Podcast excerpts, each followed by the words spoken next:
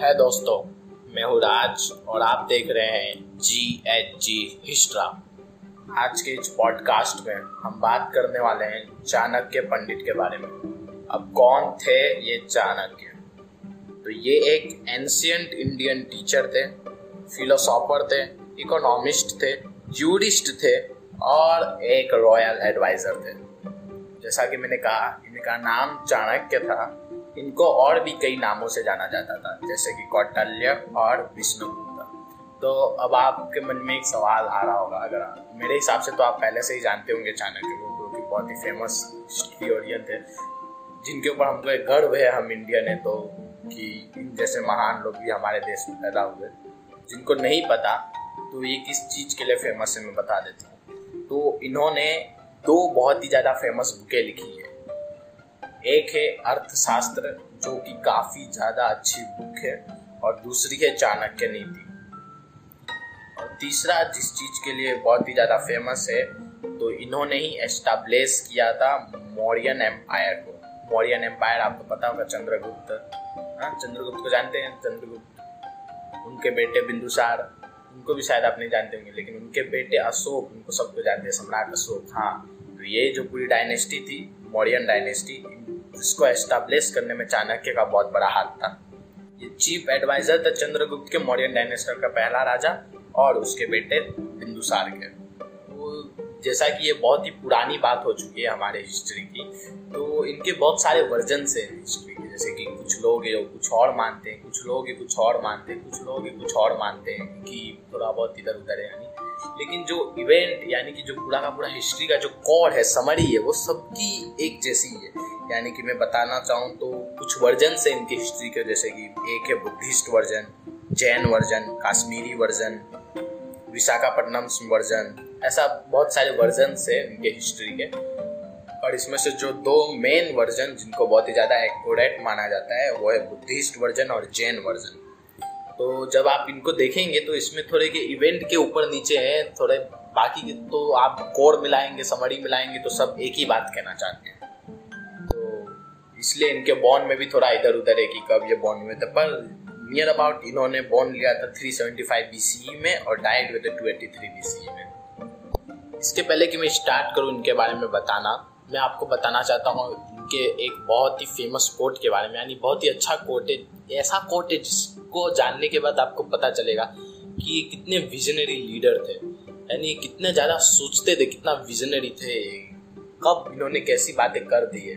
तो ये कुछ ऐसा है कि the root of happiness is dharma ethics the root of dharma is artha economic politics the root of artha is right governance the root of right governance is victorious inner residence the root of victorious inner residence is humility and the root of humility is serving the aged तो देखा आपने दोस्तों, यानी कितने time पहले इन्होंने sports से कितना कुछ बता दिया है कि अगर कोई आदमी हैप्पीनेस की तलाश कर रहा है हैप्पीनेस खुशी की तलाश कर रहा है तो जो हैप्पीनेस का कोड है, वो आपको कहाँ मिलेगा जाके?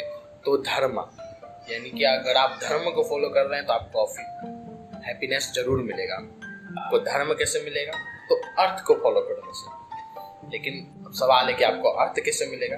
तो उसका जवाब है कि राइट गवर्नेंस सवाल है कि राइट गवर्नेंस आपको कैसे मिलेगा? तो इनर रेसिडेंस इसका सवाल है कि इनर रेसिडेंस आपको कैसे मिलेगा? तो हम्बलिटी से। और हम्बलिटी कैसे मिलेगा जब आप सर्व करेंगे बुढ़े लोगों को। आज के टाइम पे फ्रेंड्स जो भी आप ये देख रहे हैं, वन गवर्नेंस वाला सिस्टम की एक राजा सबसे ऊपर रहेगा। इस सिस्टम को एस्टेब्लिश करने वाले हैं चाणक्य। आज के टाइम पे जो ये सिस्टम यूज़ हो रहा है, ये 2300 ईयर्स अगो चाणक्य ने प्रिडिक्ट किया था। चाणक्य यूज़ करते थे उस, इस सिस्टम को इतने टाइम पहले। इन्होंने बनाया था इस सिस्टम को इतने टाइम पहले।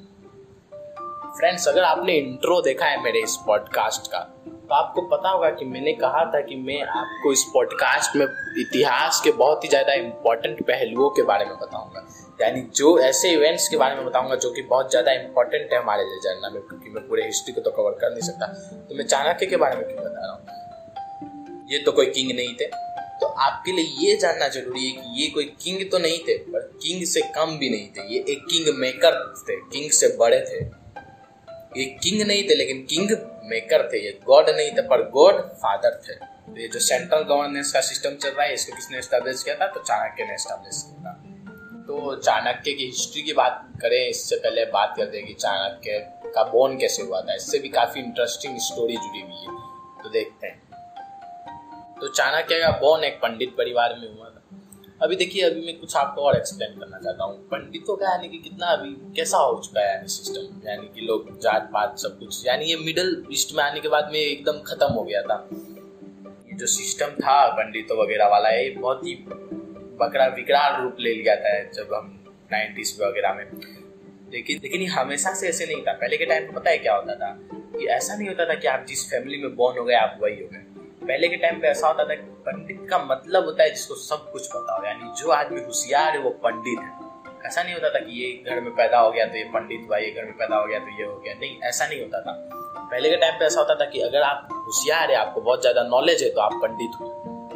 का जन्म एक पंडित परिवार में हुआ था तो इनके जन्म होते ही, ऐसा माना जाता है कि इनके जन्म से ही दांत थे। जन्म से ही इनके दांत थे। और तो ये जैसे ही जन्म में तो पहले के टाइम पे आते थे पंडित लोग नाम रखने के लिए। तो नामकरण करने के लिए पंडित को बुलाया गया और सब देखने वेखने के लिए कि ये क्या करेगा वगैरह।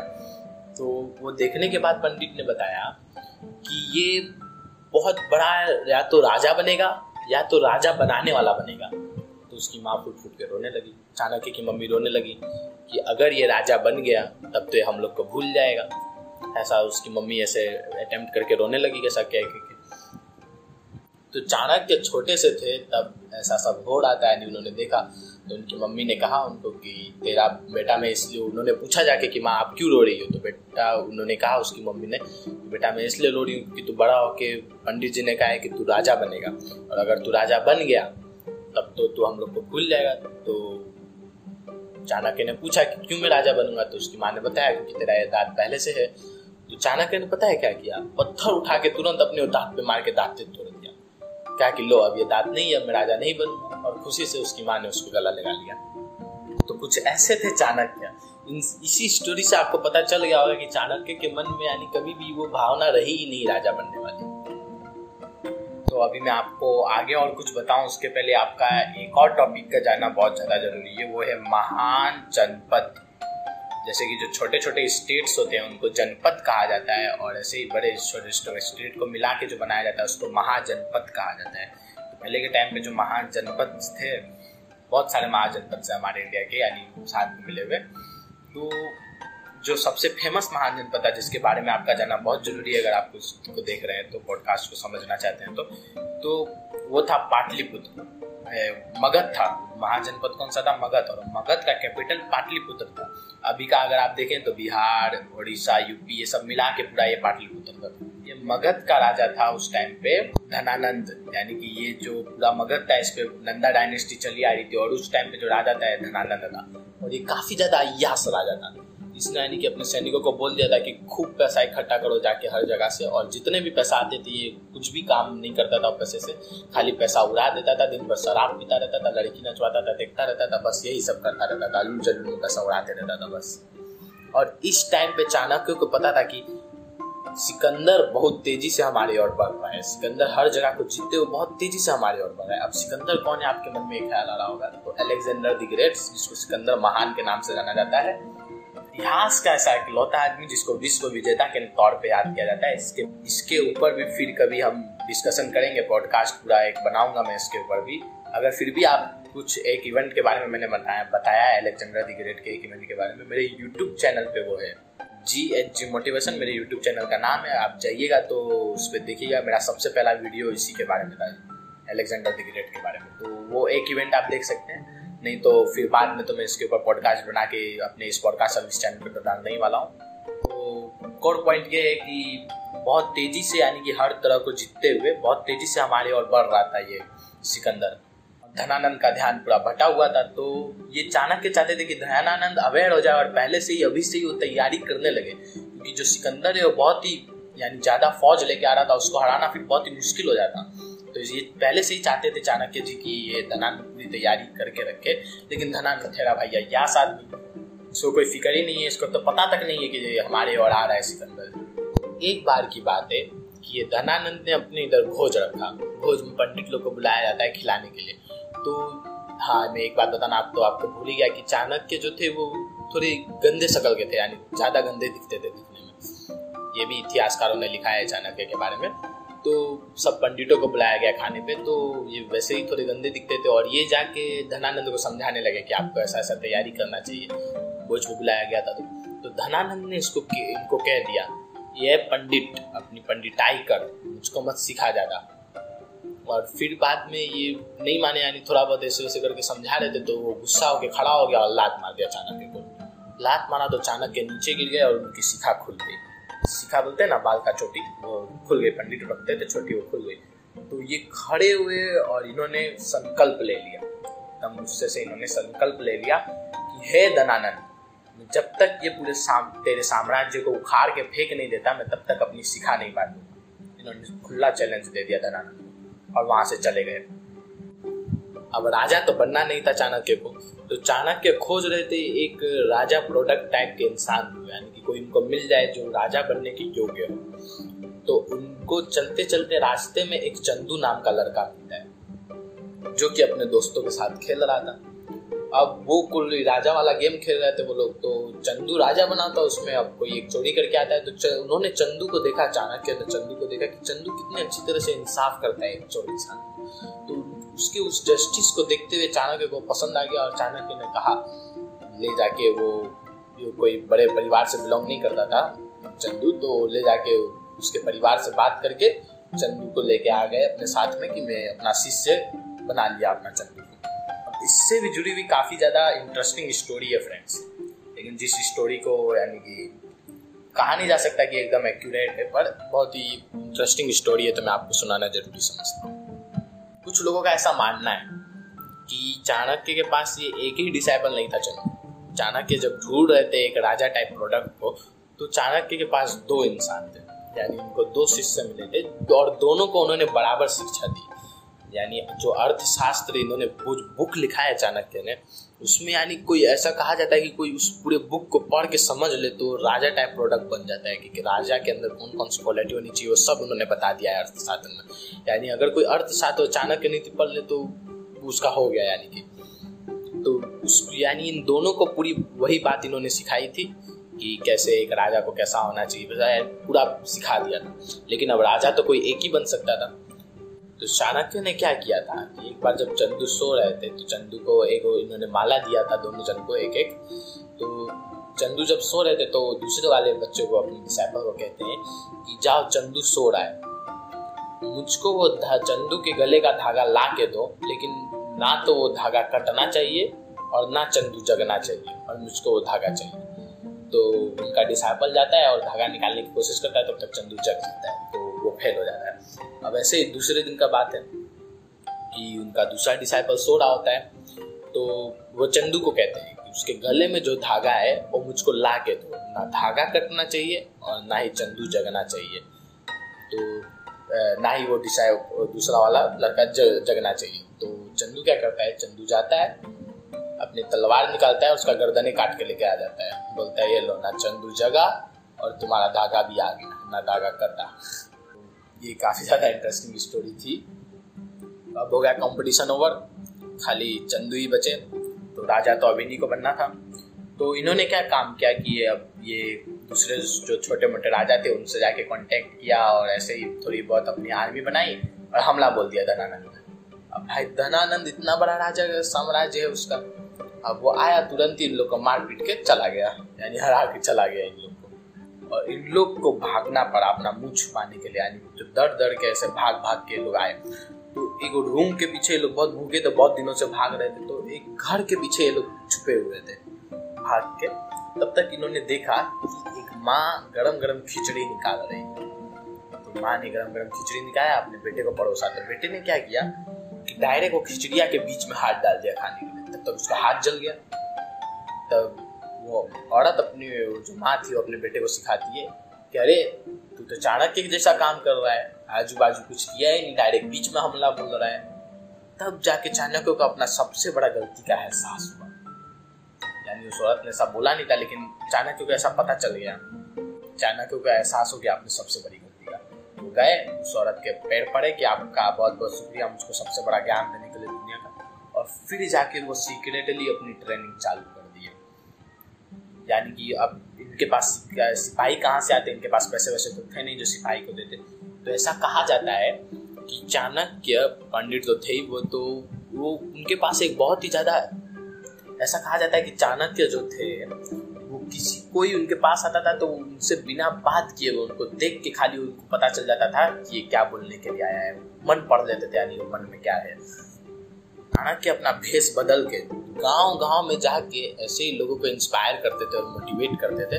यानी एक तरह से कहूँ तो उनको इन्फ्लुएंस करते थे और लेके आते थे अपने आर्मी में सोल्जर बना देते थे। भाई, इन्होंने बहुत ही स्ट्रांग प्रैक्टिस की, बहुत ही ज़्यादा इंटरेस्ट स्ट्रांग प्रैक्टिस की।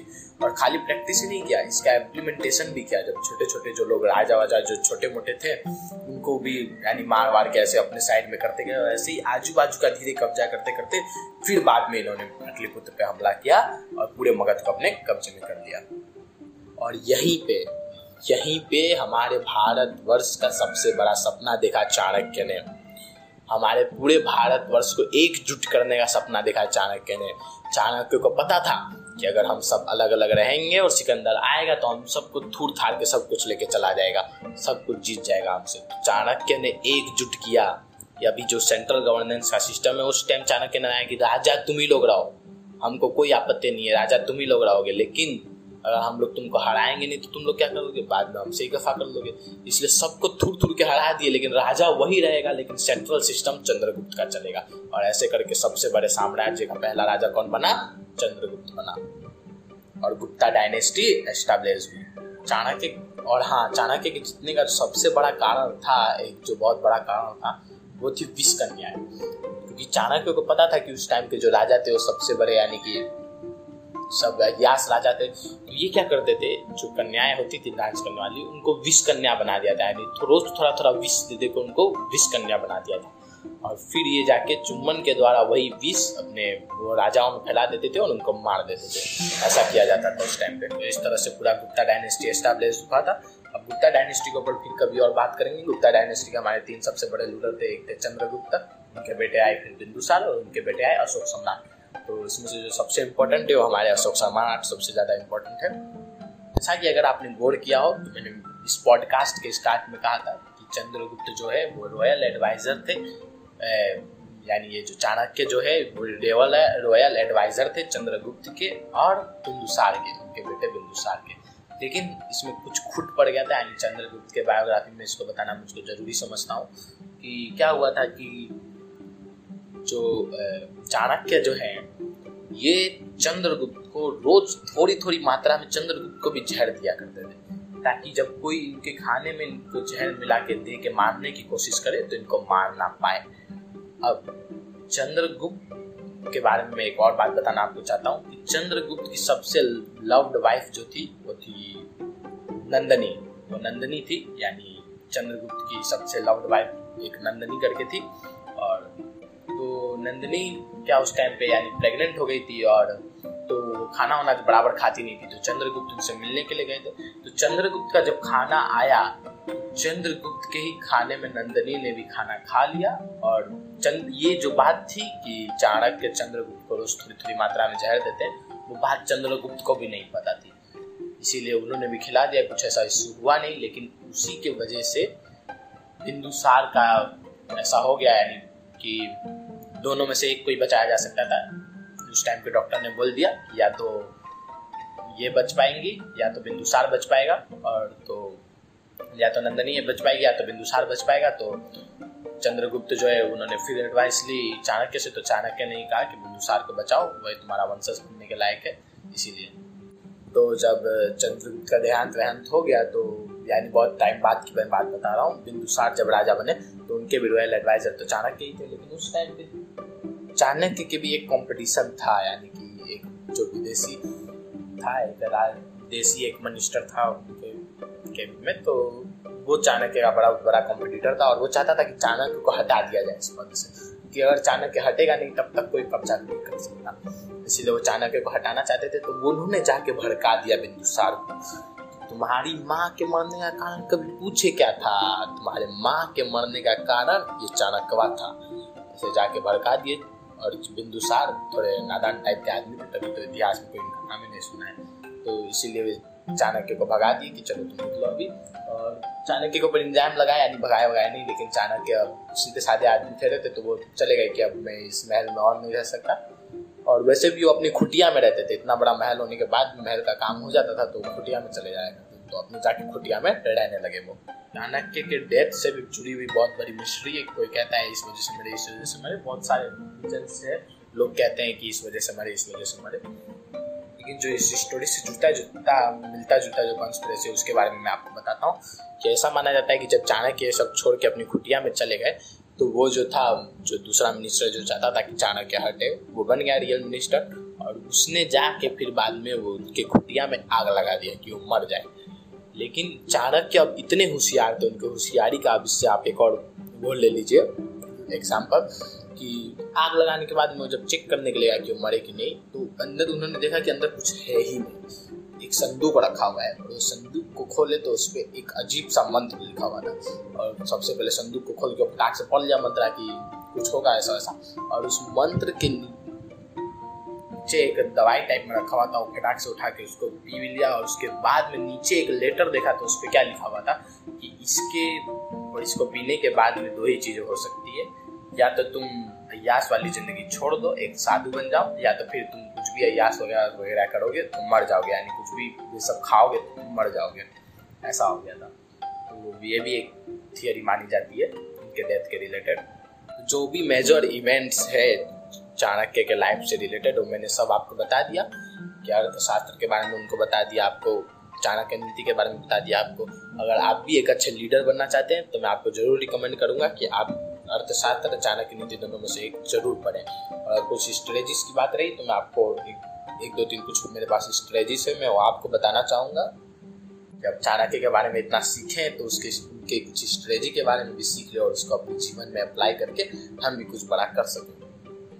इनकी एक ऐसी स्ट्रेटजी स्टोरी फॉर्म में स्ट्रेटजी है कि एक बार ये अपने साइपल चंद्रगुप्त को लेके चाणक्य रास्ते पे चल रहे थे। तब तक क्या हुआ बीच में एक बबूल का झाड़ हर जगह फैला हुआ था। उधर से जाते टाइम चंद्रगुप्त के चाणक्य के पेड़ में हल गया एक कांटा। चंद्रगुप्त बोला कि तलवार निकालने लगा और बोला, सब कहने लगा कि इसको काट पीट के पूरा सब साइड में कर देता हूँ। तो उन्होंने कहा कि नहीं साइड में कहाँ करोगे? वहाँ पे भी करोगे तो किसी ना किसी को तो चोट लगेगा ही। समस्या से हल करने का तरीका इन्होंने सिखाया चाणक्य क्या किया चाणक्य ने? जाके एक मिट्टी लस्सी लेके आए और लस्सी लाके उसके ऊपर डाल अब उससे क्या चंद्रगुप्त सोचने लगे। चाणक्य से चंद्रगुप्त पूछे कि इससे क्या होगा? ये कांटा आपको दर्द दिया और आप इसको मीठी लस्सी पिला रहे हैं। तो चाणक्य ने कहा कि देखो अब क्या होगा। इट इस मीठी लस्सी के वजह से सारी चीटियाँ इसके पास आ गई और उस जड़ में, उस मीठी लस्सी को पीने के चक्कर में उस जड़ को पूरा उखाड़ दी, जिसकी वजह से पैर सूख गया खत्म हो गया। देखे, ये होता है प्रॉब्लम से डील करने का तरीका अकॉर्डिंग टू चाणक्य किसी को पता भी ना चले, एकदम मीठी छुरी इसको कहा जाता है, पता भी ना चले और काट दो। इसी की वजह से अगर हम बाद में कभी अंग्रेज़ों के हिस्ट्री के ऊपर भी हम चर्चा करेंगे कि कैसे अंग्रेज़ों ने हमारे ऊपर कब्जा किया, कैसे जो ईस्ट इंडिया कंपनी ट्रेडिंग के लिए आई थी, वो ट्रेडिंग के लिए आई जो कंपनी थी, वो हमारे ऊपर राज कैसे करने लगी। तो उसका भी जब स्ट्रेटजी हम लोग डिकोड करेंगे तो उसमें भी मैं बताऊँगा कि उन लोग ने भी यही अप्लाई किया था स्वीट पॉइजन करके उनका ये अभियान था। कि स्वीट पॉइजन पता भी ना चले, एकदम मीठी चोरी करके पकड़ा दो खत्म और, ये वही आदमी है दोस्तों चाणक्य, जिन्होंने जिसको चंद, जो है सिकंदर महान, जिसको विश्व विजेता के तौर पे याद करता है, यही ये वो चाणक्य जिसने चंद्र, उसको खदेड़ दिया था। सिकंदर को खदेड़ दिया था यही चाणक्य ने। देखिए तो कोई इंग्लिश मैन इनका बातें नहीं करता है। उससे पता चलता है कि शुरुआत से ही जो इंग्लिश मैन लोग हैं, वो लोग हमसे जलते आए हैं शुरुआती से, और आज भी वो लोग वही करते हैं। तो हमको ये सब चीज़ पे ज़्यादा ध्यान नहीं देना चाहिए। तो अभी सुनिए कि क्या हुआ था कि जो ये तो चला है, सिकंदर महान तो चला गया था उस टाइम पे वहाँ से। लेकिन उसके जो वो लोग थे, वो लोग तो अब भी हमारे ऊपर कब्जा करना चाहते थे। तो एक और बार युद्ध हुआ था। तो चंद्रगुप्त ने तो हरा दिया था उन लोग को बड़ी कठिनाई से, लेकिन हराने में बहुत ज़्यादा दिक्कत आई थी, लेकिन हरा दिया था चाणक्य के ही स्किल्स वगैरह स्ट्रेटजी वगैरह के हेल्प से। लेकिन हारने के बाद चाणक्य ने पता है क्या उस हारे हुए राजा से क्या रखा अपना शर्त? कि अब उसने सरेंडर कर दिया हारने के बाद कि मुझको ज़िंदा जाने दो भाई, मैं हार मानता हूँ। तो चाणक्य ने कहा कि ठीक है हम तुम्हें छोड़ देंगे। लेकिन दो वचन, उनसे दो वचन ले लिया। एक कि तुम दोबारा कभी हमला नहीं करोगे हमारे साम्राज्य के ऊपर, जो कि तुम करने के लायक वैसे भी अब बचे नहीं हो। दूसरा, उसकी जो बेटी थी हेलिना, उससे चंद्रगुप्त का शादी हुआ, ऐसा कह दिया चाणक्य। अब ये सब उस टाइम पे तो बात हो गया, लेकिन फिर बाद में जब चाणक्य वहाँ से गए तो चंद्रगुप्त उस टाइम पे तो कुछ नहीं कहे, चंद्रगुप्त बाद में अकेले में आके पूछने चाणक्य जी, मुझे बताइए कि क्यों आप मुझको मेरा शादी, मेरे दुश्मन के बेटी की शादी करवाना चाहते हैं? चंद्रगुप्त को चाणक्य ने एक बहुत ही अच्छी बात सिखाई, जो कि था why to fight if negotiate जी, यही लेसन मैंने आपको बताया था दोस्तों, मेरी एक यूट्यूब पे जो वीडियो थी कैप्टन जैक स्पैरो के बारे में, जिसके ऊपर मैंने पॉडकास्ट भी अपने इस पॉडकास्ट चैनल सर्विस चैनल पर भी पब्लिश किया है। ये कैप्टन जैक स्पैरो का भी कुछ ऐसा ही था स्ट्रेटजी था। कि why to fight if negotiate लड़ना ही क्यों जब टाला जा सकता हो? यही चाणक्य भी मानते आए थे। इसलिए उन्होंने कहा कि अगर तेरी शादी हो जाएगी इस हेलिना के साथ में तो क्यों ये राजा बार बार तेरे ऊपर हमला करेगा? क्यों ये अपनी बेटी का ही साम्राज्य उखाड़ने के लिए तेरे ऊपर हमला करेगा? उसकी बेटी को तो नुकसान होगा। इसीलिए ये प्रॉब्लम को भी जड़ से खत्म करने के लिए चाणक्य ने उसकी बेटी के साथ तुम्हारी शादी करवाई। दो स्ट्रेटेजी आप सीख ली और जो यानी ये दो स्ट्रेटी और जो तीसरी स्ट्रेटी है, बहुत ही ज़्यादा काम किया सुनिएगा, समझिएगा अच्छे अच्छे से। एक बार की बात है कि चाणक्य पंडित यानी थोड़ी फिक्शनल टाइप में बनाई गई है चाणक्य पंडित रहते थे अपने कुटिया में तो उनके कुटिया के सामने एक सांप रहता था। वो सबको डसता फिरता था, यानी जिसको देख लेता था उसको डस देता था। इसकी वजह से वो गाँव में बहुत दहशत फैली रहती थी और कोई वो सांप से सब कोई बहुत डरता था, यानी कि वो बहुत शांत पट्टी से रहता था वो सांप।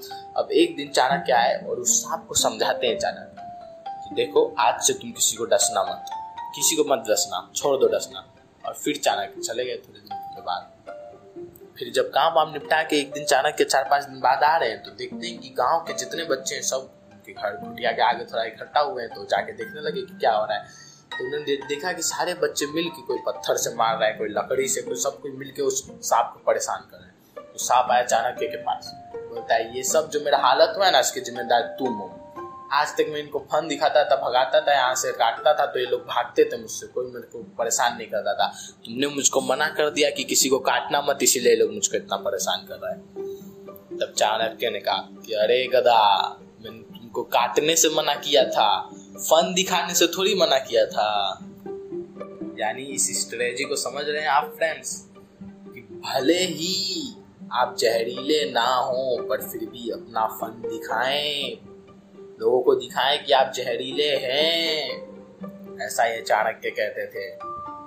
तो ऐसे ही कुछ बहुत बड़े तीन लाइफ लेसन स्ट्रेटजीज के साथ मैं इस पॉडकास्ट को खत्म करना चाहता हूँ। क्योंकि अगर स्ट्रेटजी के बारे में बात करते लगे तो ये पॉडकास्ट ऑलरेडी ट्वेंटी मिनट्स के अब जा चुका है तो पता नहीं कितने मिनट के ऊपर चला जाएगा।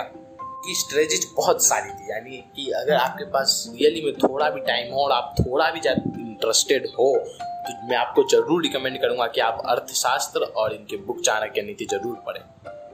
नहीं तो हम तो है ही इधर, ज़्यादा डिमांड आएगी। तो हम फिर बाद में नेक्स्ट पॉडकास्ट वगैरह बनाएँगे इनकी स्ट्रेटजीज के ऊपर, इनकी स्ट्रेटजी को समझाते हुए कि कैसे इस टाइम पे हम इनकी स्ट्रेटजीज को रिलेवेंटली अप्लाई कर सकें। तो एक राधा कृष्ण पिल्ले करके बहुत अच्छे आदमी भी है, अगर ज़्यादा डिमांड आई तो उनको भी इनवाइट किया जाएगा इस पॉडकास्ट सर्विस चैनल पे, क्योंकि उनको ही चाणक्य का रिबोन कहा जाता है, यानी कि उन्होंने जो चाणक्य की बुद्ध अर्थशास्त्र है, उस पर पीएचडी की है। तो आज के इस पॉडकास्ट के लिए बस इतना ही। आशा करता हूँ आप बहुत कुछ सीखे होंगे। आज के इस पॉडकास्ट से बहुत ज़्यादा स्टडीज़ वगैरह सीखे होंगे। मैं आपको सजेस्ट करना चाहूँगा कि आप मेरे इंस्टाग्राम पेज को फॉलो कर लीजिए। उसमें रेगुलरली अपडेट आती रहती है। तो मिलेंगे नेक्स्ट पॉडकास्ट में। जय हिंद।